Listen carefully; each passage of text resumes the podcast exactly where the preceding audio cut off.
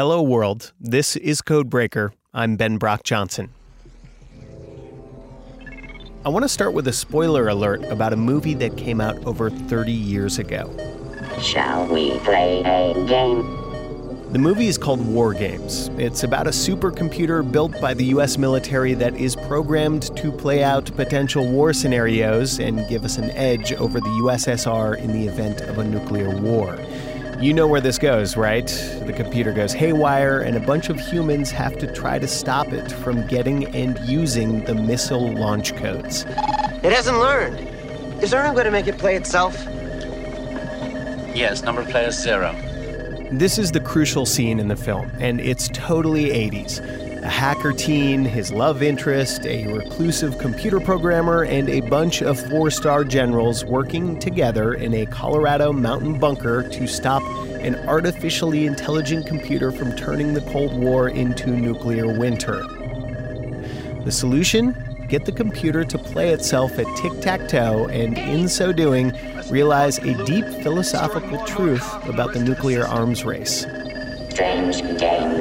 The only winning move is not to play. The only winning move is not to play. This big budget message of pacifism from 1983 is just one example of a long history of our fears about the day we let machines start making decisions for us. It's probably science fiction's favorite trope. Open the pod bay doors, Hal. I'm sorry, Dave. I'm afraid I can't do that. Day Proteus 4 will begin to think with a power and it will make obsolete the human brain. Do you have people who test you and might switch you off? No, I don't. why do I? We don't have to imagine this stuff in fantastical ways. The decisive machine is already here, making choices on our behalf.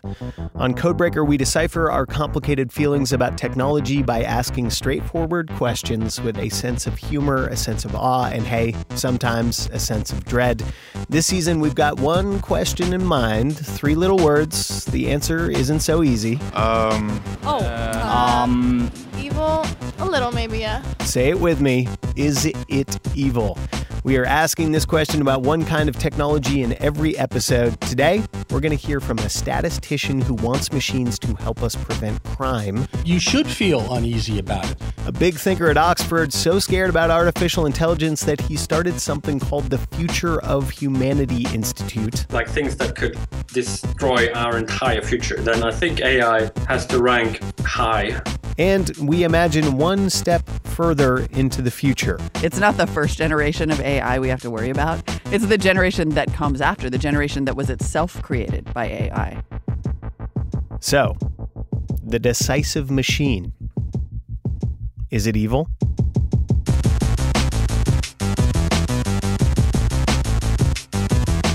Remember, there's a code in every episode, so listen closely. The way we usually imagine artificial intelligence is in the form of a computer or a robot. And robot, the word invented by a Czech playwright in the 1920s, roughly translates to forced labor.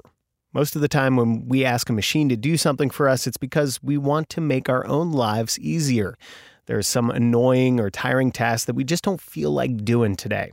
Take, for example, not wanting to defend your bird feeder from those low down, dirty, damn squirrels. I'm the um, CTO of uh, Perilio Systems, um, but but uh, software engineer works. Okay, so that's Kurt Grandis. He had a beautiful backyard in North Carolina, a place of peace and relaxation, a place where he had made an effort to build a haven for creatures of the wild. I had a bird feeder.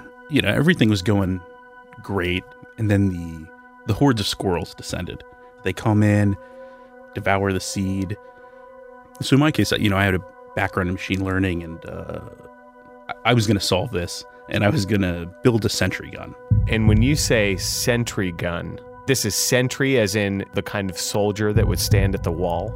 That's right. Essentially, a, a robot that stands guard over some field of view, and then based on its programming, shoots its designated targets. Shoot a squirrel with a water gun in this case. Can you describe to me sort of how you go about building a kind of intelligent algorithm to pick out the squirrels to shoot a sentry gun at? Yeah, absolutely. So one of the first steps was just hardware. We needed some sort of sensor. So I used webcams, um, mounted a, a water gun to this turret, and built a program so that I could issue a command so that I could um, give it aim directives as well as tell it when to pull the trigger. It, it, you wanted it to be able to actually move? Yeah, so the, you know the squirrels might be on one side of the the bird feeder or the other. We're talking over-engineered solutions here. So um, yeah, I mounted it to this this turret that could aim and, and move around, and I could uh, give it some sort of three-dimensional coordinate to kind of train in on.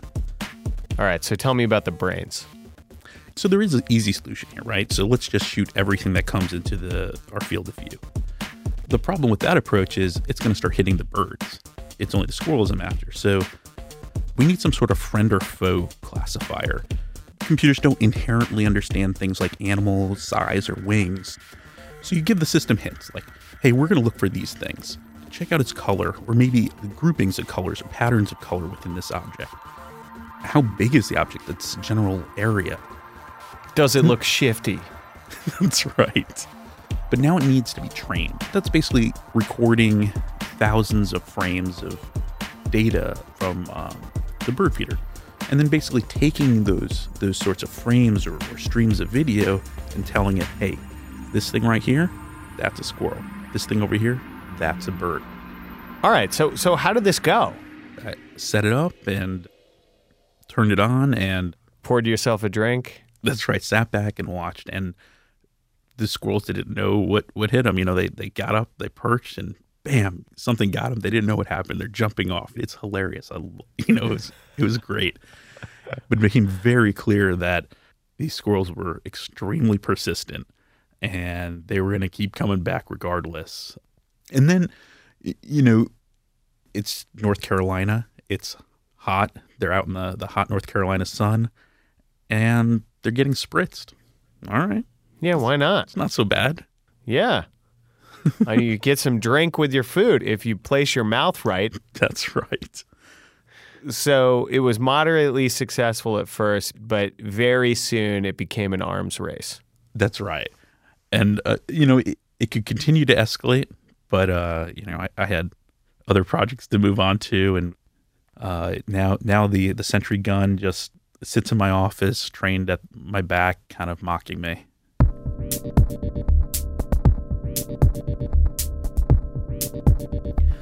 One of the tricky things about being the parents of machines, the creators, is that consciously or unconsciously, we often train them to be like us. And shocker, we are not ourselves perfect. This is especially true in a scenario where we need to make a decision.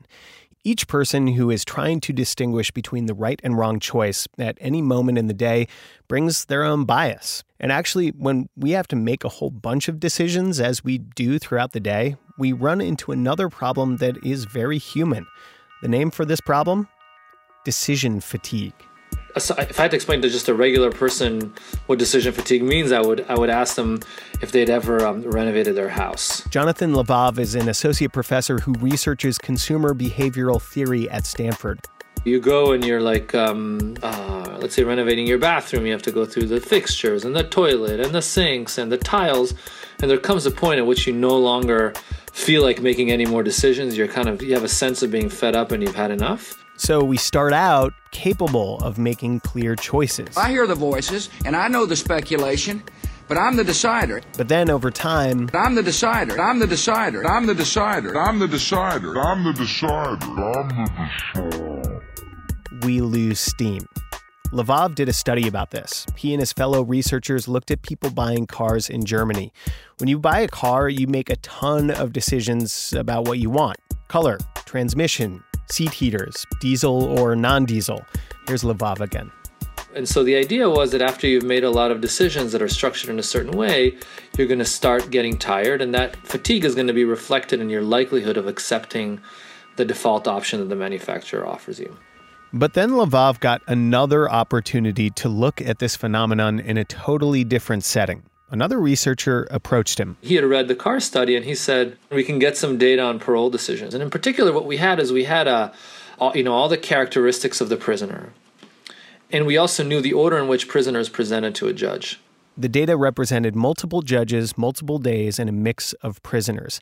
And as Levav looked over the data, he discovered a familiar pattern.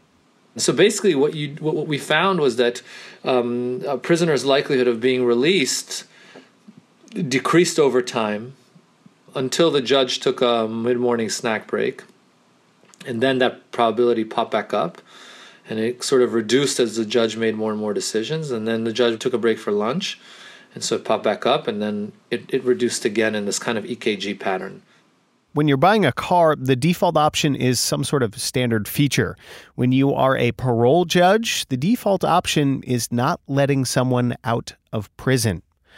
Levav says the things his team observed aren't proven beyond the shadow of a doubt yet, but I asked him if the data did really seem to be in line with his other study. Basically, if it suggests that a tired judge is more likely to send someone back to jail. That's correct. What if the person sitting in the judge's chair was not a person and and couldn't get tired? That would solve the problem of fatigue. A machine would be useful because a machine would be consistent. Right? So if there's anything we learn from our study is that judges are inconsistent. Okay, so what would a machine do? A machine would eliminate that inconsistency. As you were talking about this, I just had a picture in my head of the woman holding the scales with the blindfold.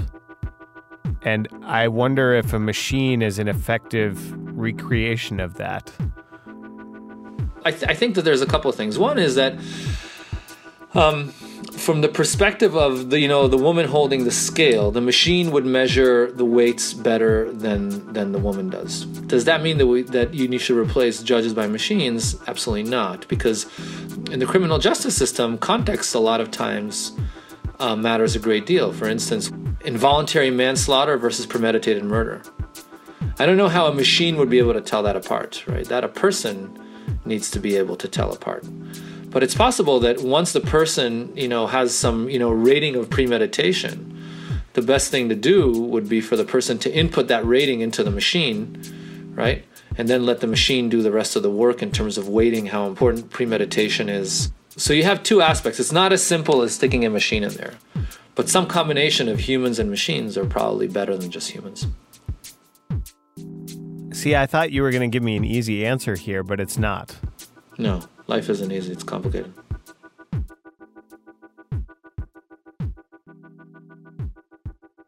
The kind of thing Jonathan Levav and I were imagining, where a machine might wield the gavel, it's already happening. Uh, this isn't science fiction. People are working on it all the time. And in other criminal justice applications, these algorithms are already in place being used. Richard Berk researches statistics at the Wharton School of Business, and Berk is working on a project that involves inputting massive amounts of data into a machine learning program, essentially an algorithm that learns how to make decisions over time based on data and recommends a decision to members of parole boards. He says programs like this are already being used in the criminal justice system. And the crazy part?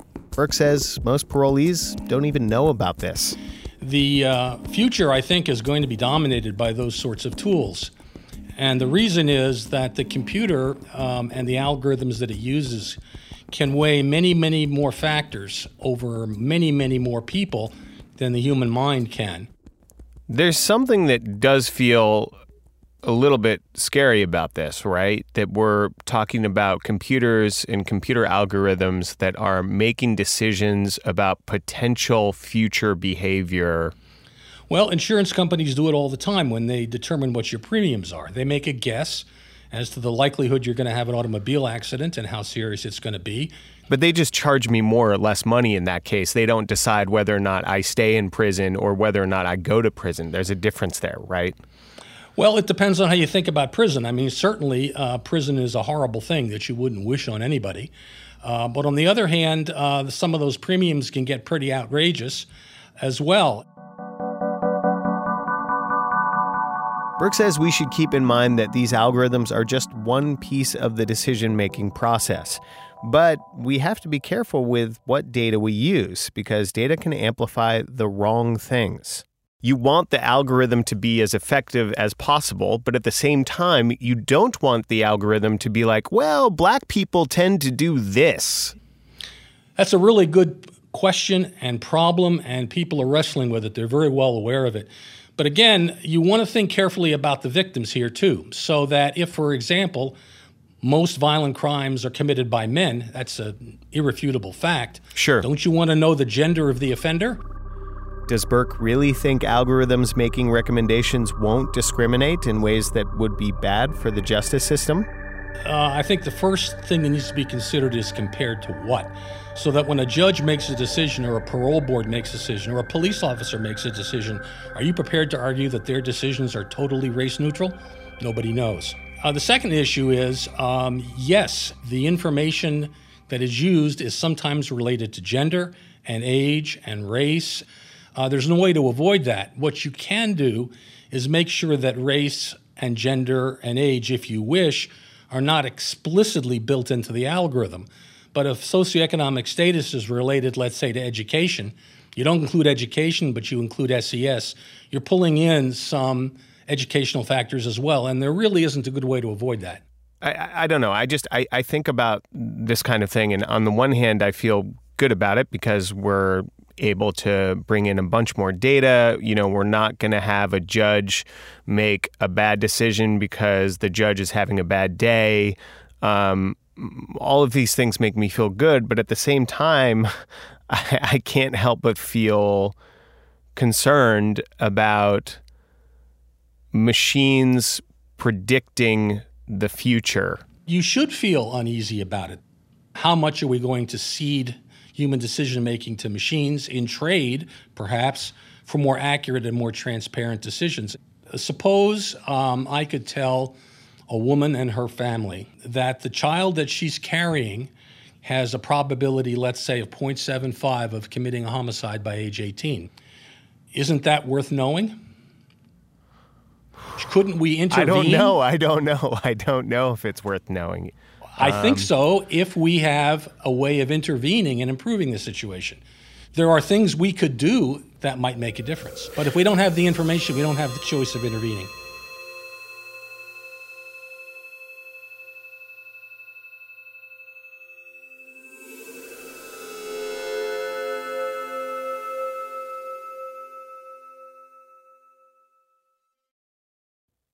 All right, decisive machines, good, evil. I don't think we're ready to make a call on that yet, so hang with us. We'll be right back.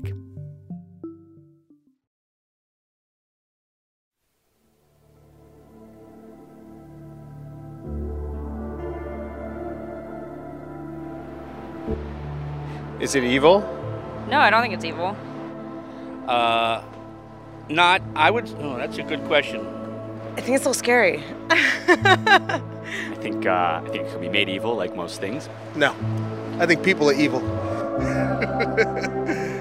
okay.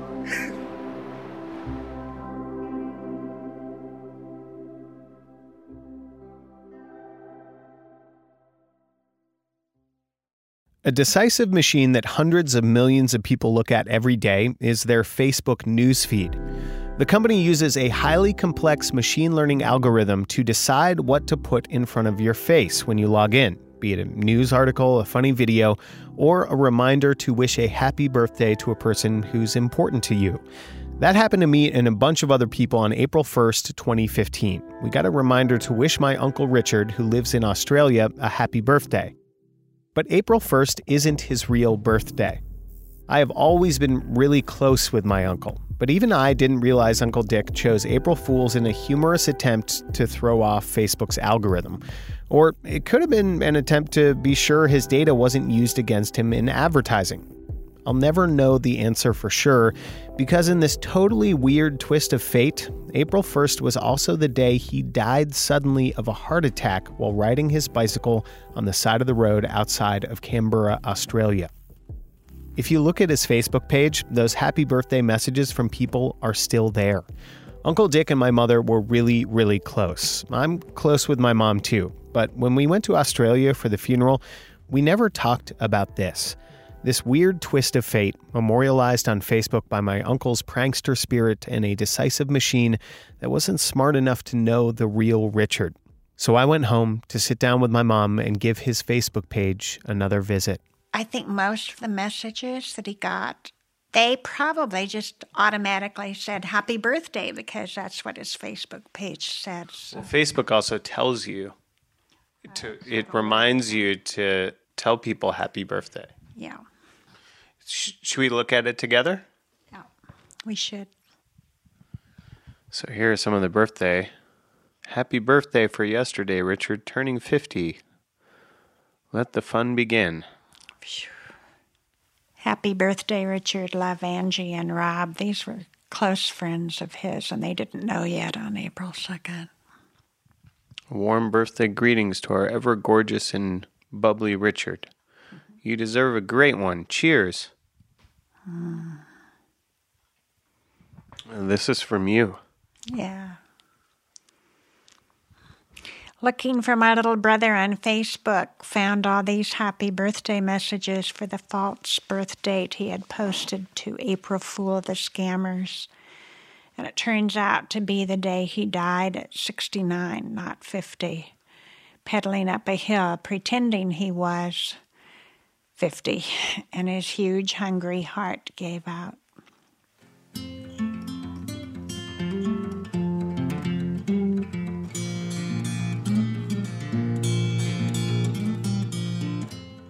My uncle's Facebook page is still up, and yes, it's hard to look at. But ultimately, I think he would chuckle about Facebook's decisive machine continuing to send him people with happy birthday wishes on April Fool's Day. And I think he'd be glad he's still getting visitors. For a guy who loved science fiction and pranks, a man who believed in technology's potential for creating good and evil, it's a fitting tribute.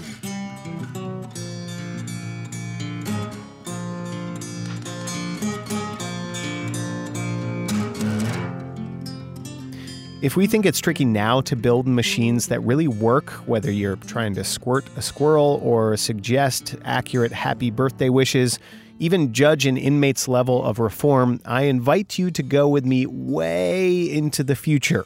People are already thinking about this future in order to get out ahead of what they say is inevitable. Example, the Future of Humanity Institute at Oxford University.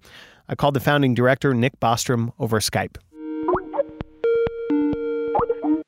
Hi, is that Nick? Um, yes, that's me. Hey. Hi, Nick. It's Ben Johnson at Marketplace. How are you? Um, so far so good, thanks. Perfect answer from a guy who heads up a thing called the Future of Humanity Institute. You should know Bostrom and his cohorts are serious thinkers. This idea of protecting ourselves from artificial intelligence threats in the future, it's supported by revered theoretical physicist Stephen Hawking. SpaceX and Tesla founder Elon Musk has given $10 million to the cause.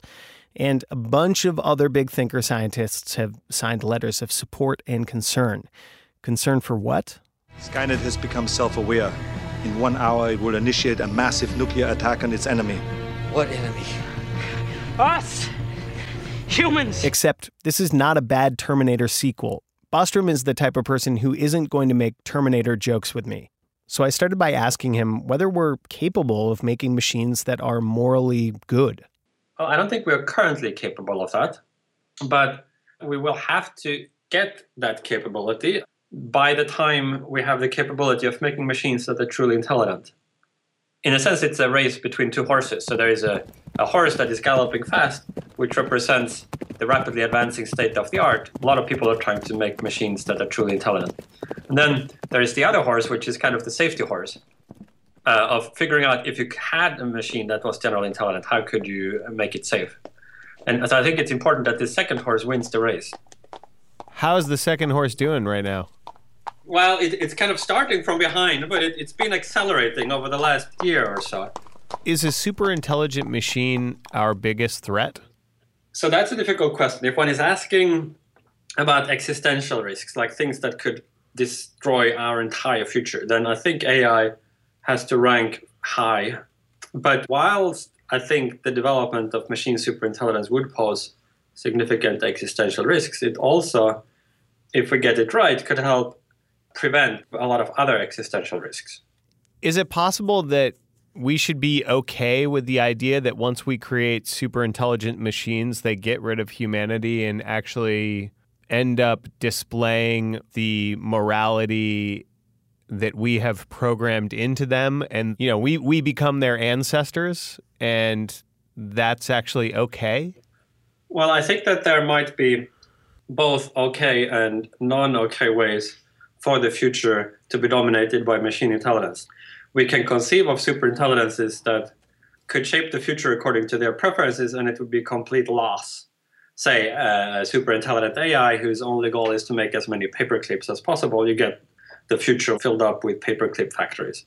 what should the goals be then Instead of trying to explicitly describe some utopian end state, we would specify some process whereby the AI could figure out what it is that we would have wanted it to do. So suppose that you could give the AI the goal to do that which we would have asked it to do if we had 40,000 years, and then leverage the AI's superior intelligence to figure out exactly what that ideal implies.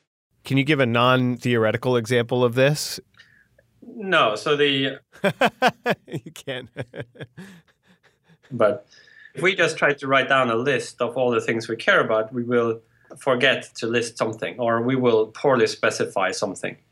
The human mind is kind of myopic and limited, just as imagine if there were a tribe of apes 10 million years ago and they were contemplating whether they should like transition to become homo sapiens. And and you could imagine that they would think that this could be a great idea because why? Well what would be so great about humans? You could have like unlimited bananas.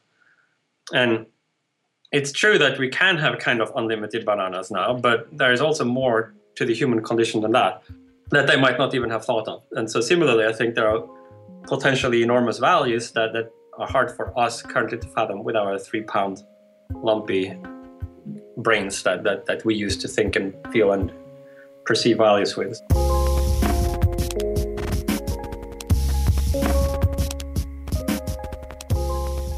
Unfortunately, we have no decisive machine to make this decision for us. Instead, we have yours truly and senior marketplace tech correspondent Molly Wood. Hi, Molly. What do you think? If you can build a computer with artificial intelligence, you could also build a computer, in theory, with emotional intelligence. And I think that that is something worth exploring as we talk about artificial intelligence because it is not going away. It, it- there will. There's no way you're going to slow down the train. You know, I mean, the, the safety horse that Nick Bostrom talked safety- about might catch up, but you're never going to slow down the lead horse. I mean, that's you know that is left the paddock or whatever horses yeah, do. it's on the Um, track. It's going. It's on the track. It's at a full gallop. I mean, every parent hopes that their child is is better than them, right? But we're going to pass our problems down to them, aren't we? We're going to give them our biases and our interest in unlimited bananas. For one thing, I don't think we're trying to build machines. I don't think the stated goal is to build machines that are better than us. The goal is to build machine systems and machine learning systems that can make us better. It is ultimately self interested. That's the reason that we're building them in the first place. Sure. But the computers will have the ability to weed out those elements. And when machines get created that are better than us, they'll, they'll probably get created by other machines. It's not the first Hmm. generation of AI we have to worry about. It's the the it's the generation that comes after, the generation that was itself created by AI. This is a terrible future. Maybe we'll be dead no, no, by no. then. Ben, you know what story I really like? Which one? The one about the squirrels. Cuz here's why. Okay. The squirrels win. The squirrels win. That is actually a very good. Oh God, you just made me feel so s- much better.